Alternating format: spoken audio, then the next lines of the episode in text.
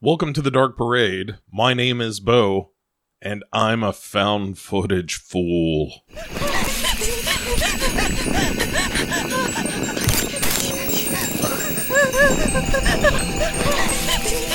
Tell me the camera thing isn't annoying. Yeah, it's annoying. Hey everyone, welcome back to another episode of Found Footage Fool, a bonus episode here on the Dark Parade. And we are discussing a, uh, a relatively recent found footage film from 2018 called Followed, uh, directed by Antoine Le, uh, who has only directed this in a short, it looks like, and is uh, is written by a guy named Todd Klick, who uh, has only written this and uh, an- another film called Miles and the American Musical, um, which does not uh, sound like a horror film or a found footage film, but I could be wrong. Um, it, it is a story that is very familiar. It follows the the trope of we have a guy who is uh, the host of a uh, YouTube channel, a vlog, and is going to a haunted place uh, to stir up some uh, some viewers. And the idea is if he does this live stream for uh, his channel, and he, if he can get, I think it's fifty thousand or sixty thousand viewers, subscribers, then he'll lock in this big endorsement deal, which will allow him to uh, to pay for um, his wife's uh, birth or the birth of their first child and so forth, and you know, ju- just make himself a little bit of a contributor to the financial success of this relationship. And so this is sort of the sub sub genre of uh, it's not paranormal investigators going into a place. It is a dude who does YouTube stuff going into a haunted place uh, in an, effort to get subscribers.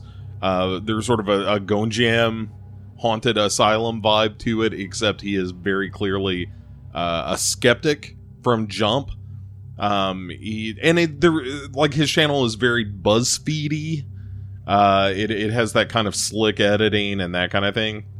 And so he and uh, his pals, a cameraman, uh, actually two, a cameraman and a, a camera woman, uh, a dude working audio, and uh, an editor. Is that right? No, there's four of them. It's the two camera people, the host, and the editor. Sorry, no audio guy. I'm thinking of a different movie.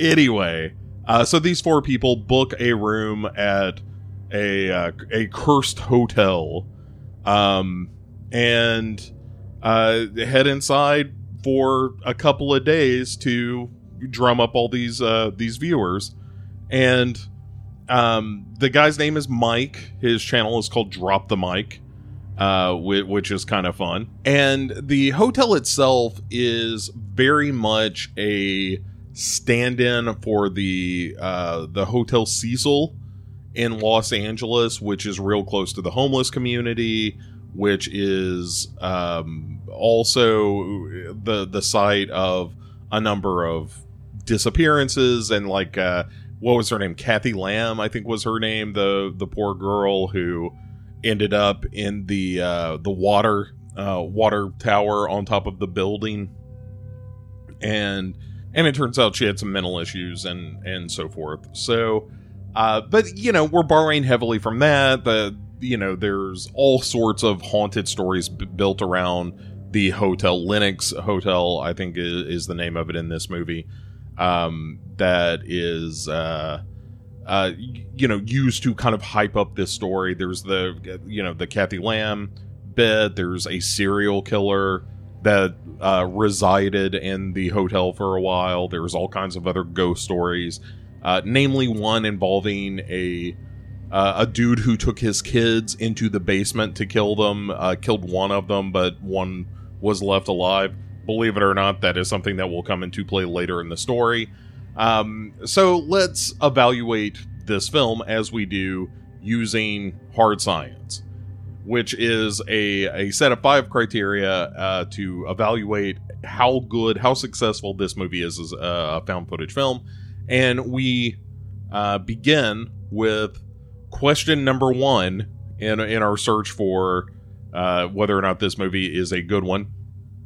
what is the rationale for keeping the camera on and does all that work and in this case for sure uh, it, it is definitely a situation where the cameras are supposed to be on to have this continuous live stream going um, there are very few times where you hear a character say will you just turn the camera off you know I, which is a thing that happens in a lot of these found footage movies where somebody just gets fed up. Just turn the camera off for a minute. You're hiding behind that camera and stuff.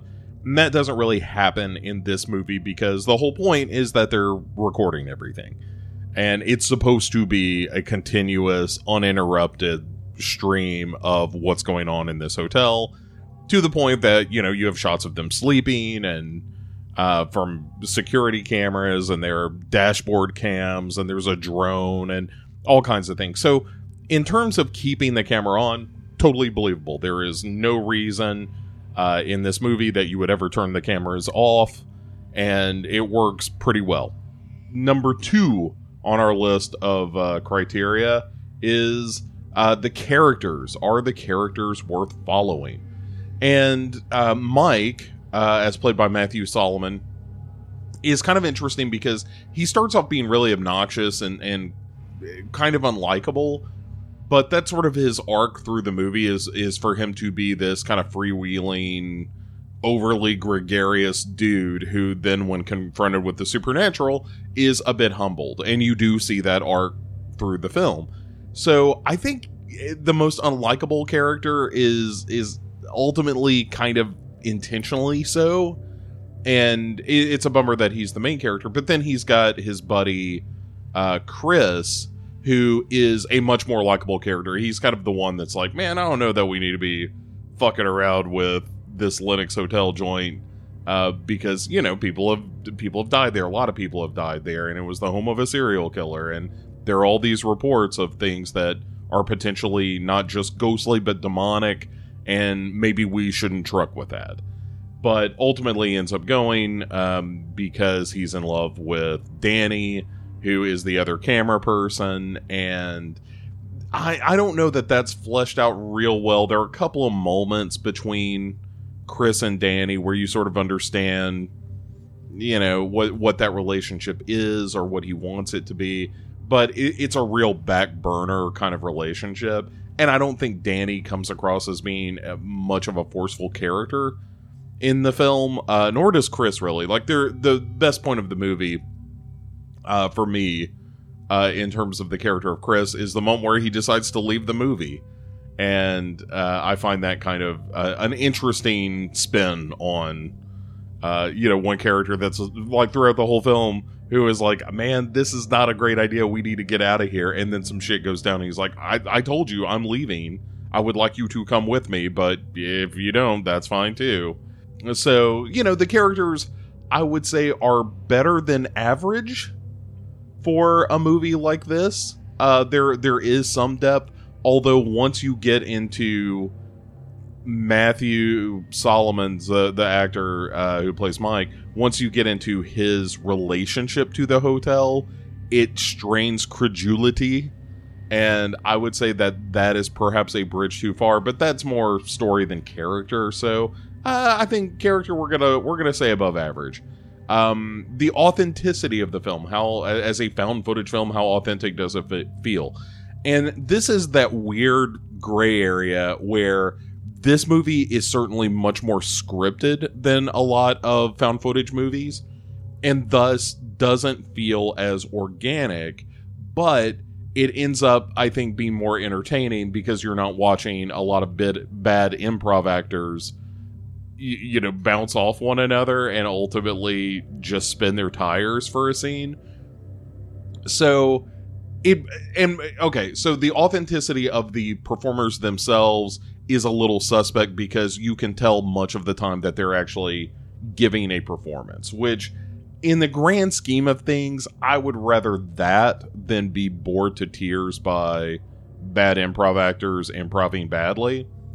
So it's eh, it's okay. You know, again, this is kind of a middle of the road uh, sort sort of evaluation of the authenticity of the film but then you get to the authenticity of the premise itself, which is very authentic and borrows heavily from you know the Cecil Hotel, um, and has a, almost to the point where you dance around whether or not this is tasteful in some ways, uh, because they do pretty much emulate that Kathy Lamb video um, for the purposes of uh, the film, and they try to replicate the you know the numbers that she hits and so forth, and turn it into uh, kind of a scare. So, is it all authentic? Mostly. And the question is, is it so on authentic that it crosses a line where it's borrowing from real life tragedy and trying to turn that into entertainment without acknowledging the fact that there was a real world tragedy at the root of this. And I kind of wrestled with that as I was watching it. You know, I'm not the most shrinking violet when it comes to those things. Um, because, you know, look, bad shit happens and, and people are entertained by it. That's that's been true of human nature forever but some of the one to one comparisons between actual things that happened and events of this film are especially considering that this movie does at a certain point get kind of silly and supernatural that seems it's not like we're doing a careful investigation of the Kathy Lamb story. It's more like we're going to use that as a uh, as a scene within our film. And so uh, you know, if that sort of thing bothers you, I think that Followed definitely suffers from the fact that it does borrow from real life in a way that may not be the most conscientious, but eh, you know, it still does add an air of authenticity because when you see it, you're like, oh yeah, that's a thing that I know happened, even if you don't recall uh, precisely the details. So authentic uh, again better than average. Um, which brings us to watchability. Is this movie an easy watch? And yeah it, it kind of is. It's uh, definitely a movie that because it is scripted keeps moving the plot along. That plot is a little messy and a little all over the place but i don't know that that's the worst because at the end of the day, this is a movie that is built around the idea of like, let's take a bunch of these kitchen sink style uh, scares and throw them all at you and see what sticks. And some of it works, some of it doesn't, but it never really stops. And when it does, it's only for a moment. Uh, occasionally, you'll get John Savage, venerable actor John Savage, to pop in as an expert to tell you uh, all about you know how the Lenox Hotel is uh, full of ghosts and whatnot. But it it trucks along. It, it's got a good pace to it. Um, even in the early goings, as you're leading up to them going to the Lenox Hotel, and uh, the main character is kind of at his most obnoxious. That's still entertaining to see this guy because it doesn't happen for very long before you get to the meat of the movie. So yeah, I would say again better than average. Um, some of the stuff uh, again has there are moments when I'm watching it where I'm like, this you're just pulling this from another movie, um, but that doesn't make it less watchable. That just makes it more familiar. Um, so that brings us to our final question in our uh, list of five criteria for this movie: Is it scary? And here's the the thing with followed. Um, I think at times it is very tense, and at times it, it can be pretty scary. Uh, not all the time, because uh, the plot, because they are taking that kind of airplane style, throw the kitchen sink into this movie with with ghost and demons and you know we've got pentagrams here and ghost fathers here and you know this uh, Korean elevator game here, which I think is maybe the first scene in the movie that's like, oh, this is really tense. Like you're actually building tension and making a creepy moment out of this. Even as I'm questioning whether or not it's tasteful, it's still kind of frightening. And there's uh, a moment at the end where you know the main character is kind of winding through this basement and it's just him and his camera and it's not entirely successful but there are moments that are, are genuinely uh, re- really eerie and kind of unsettling. And um, yeah I, I think that it is sporadically kind of scary. And so on that level it's a, a big success because so many of these movies are just so hamstrung by bad performances or a silly setup or you know bad effects or whatever it is that it breaks the illusion. And this movie kind of gets away with it to the point that it becomes a pretty scary little found footage movie. Um, I don't think it's you know like the high watermark of found footage horror is something like REC, right, where it is just so intense that by the end of it you're breathless and you just want it to be over so that your heart can return to a normal uh, beat. But this movie isn't quite there, but it has its moments. And on that level, I would say it's a kind of a success. And, you know, let's be honest, what we're coming to these movies for, if you're a found footage fool like myself, is to kind of chase that dragon a little bit and find that found footage movie that can still scare you some. And this has moments. Like I said, that elevator scene, I've seen this movie a couple of times now. And the elevator sequence I do find genuinely scary and eerie. And there are a couple of other moments um, in the movie, particularly towards the end, that I think are um, at least spooky, if not outright scary. So yeah, I, I think it's uh, it's worthwhile in the scares department, which leads us to a final evaluation of this movie on a, a scale of one to five stars. Uh, half stars being allowed, no quarter stars because we're not monsters. Um, is this movie a five star movie? Of course not. Um, but it, it is better than average, and so I'm gonna land right around three and a half stars, which means I, on my personal scale, is like, hey, I'm I'm recommending this for sure. If you're a found footage person and you haven't seen Followed, you should. But there are reservations. There, you know, some of the movie is not great. Some of the movie is borrowed. Some of the movie is blue. Um, but there's enough there there to recommend it to fans of of this subgenre and I really enjoyed it. I've like I said, I've seen it a couple of times now. Uh, both times I came away from it thinking, you know, that was all right. That was pretty good. I had a good time with Followed, and uh, I hope you do too if you haven't seen it. Um, of course, if you have seen Followed, please uh, hit me up. You can find me on Twitter at Dark Parade Pod. Uh, you can also uh, over on Facebook or Meta or whatever it is they call it now. Um, the the end of culture as we know it. I think is uh, one title that they considered. Uh, but you can find the Facebook group for the Dark Parade, and that tends to be a wonderful little beacon of sanity and goodwill, and you know people talking about movies and uh, me posting pictures of the inevitable uh, Santa Claus outfit I will be wearing um, in the not too distant future. And also, if you would uh, hop over there and hop over to Legion Podcasts, uh, where you can find some links to some charity that we're doing where uh, we're buying gifts for kids. It is not, you don't have to donate money to nothing. Um, you can just go to this Am- Amazon wish list that you will see linked in the Facebook group. And if you go to uh, my Twitter feed, you will find the link there as well.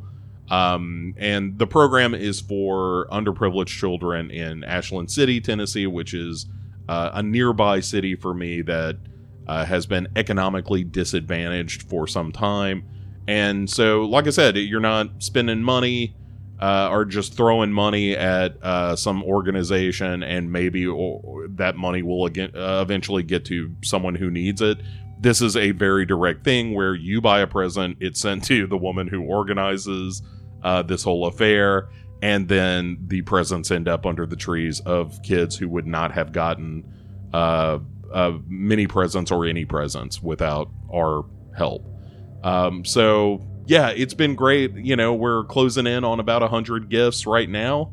So if you would like to contribute, and it's it's presents from five, six, seven dollars, all the way up to fifty or sixty dollars, whatever you can do to contribute. Uh, it would be much appreciated. And like I said, there there will be presents under trees that wouldn't be there without you.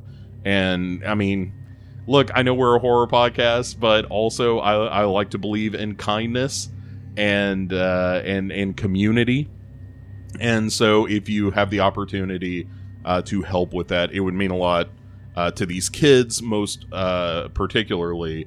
But uh, it would mean a lot to me too, because I, I like the fact that we can kind of use this show as a uh, a cudgel for good uh, in a world that often needs it. So, um, anyway, that's the PSA portion of found footage full. You will also uh, hear some more about that particular charity up until the point where I don the Santa Claus costume and give out some presents. Uh, and after that, I'll shut up about it until next year. So, um, anyway, thanks very much for listening. Thanks for being part of the Dark Parade. Please join us on the the social media channels. Uh, leave the feedback if you, if, like I said, if you've seen Followed, I'd love to hear about it. If you haven't seen Followed, go watch it and then come back to me and let me know what you thought. We'll be back in just a few short days with a brand new series uh, on uh, the Dark Parade where we're going to look at Let the Right One In and Let Me In over the next couple of weeks. So uh, please stay tuned for that. Uh, good conversations, I, I, think you will find surrounding those movies. And uh, enjoy your found footage time over the holidays. Uh, and until next time, as always, I am Bo, and thank you for joining the Dark Parade.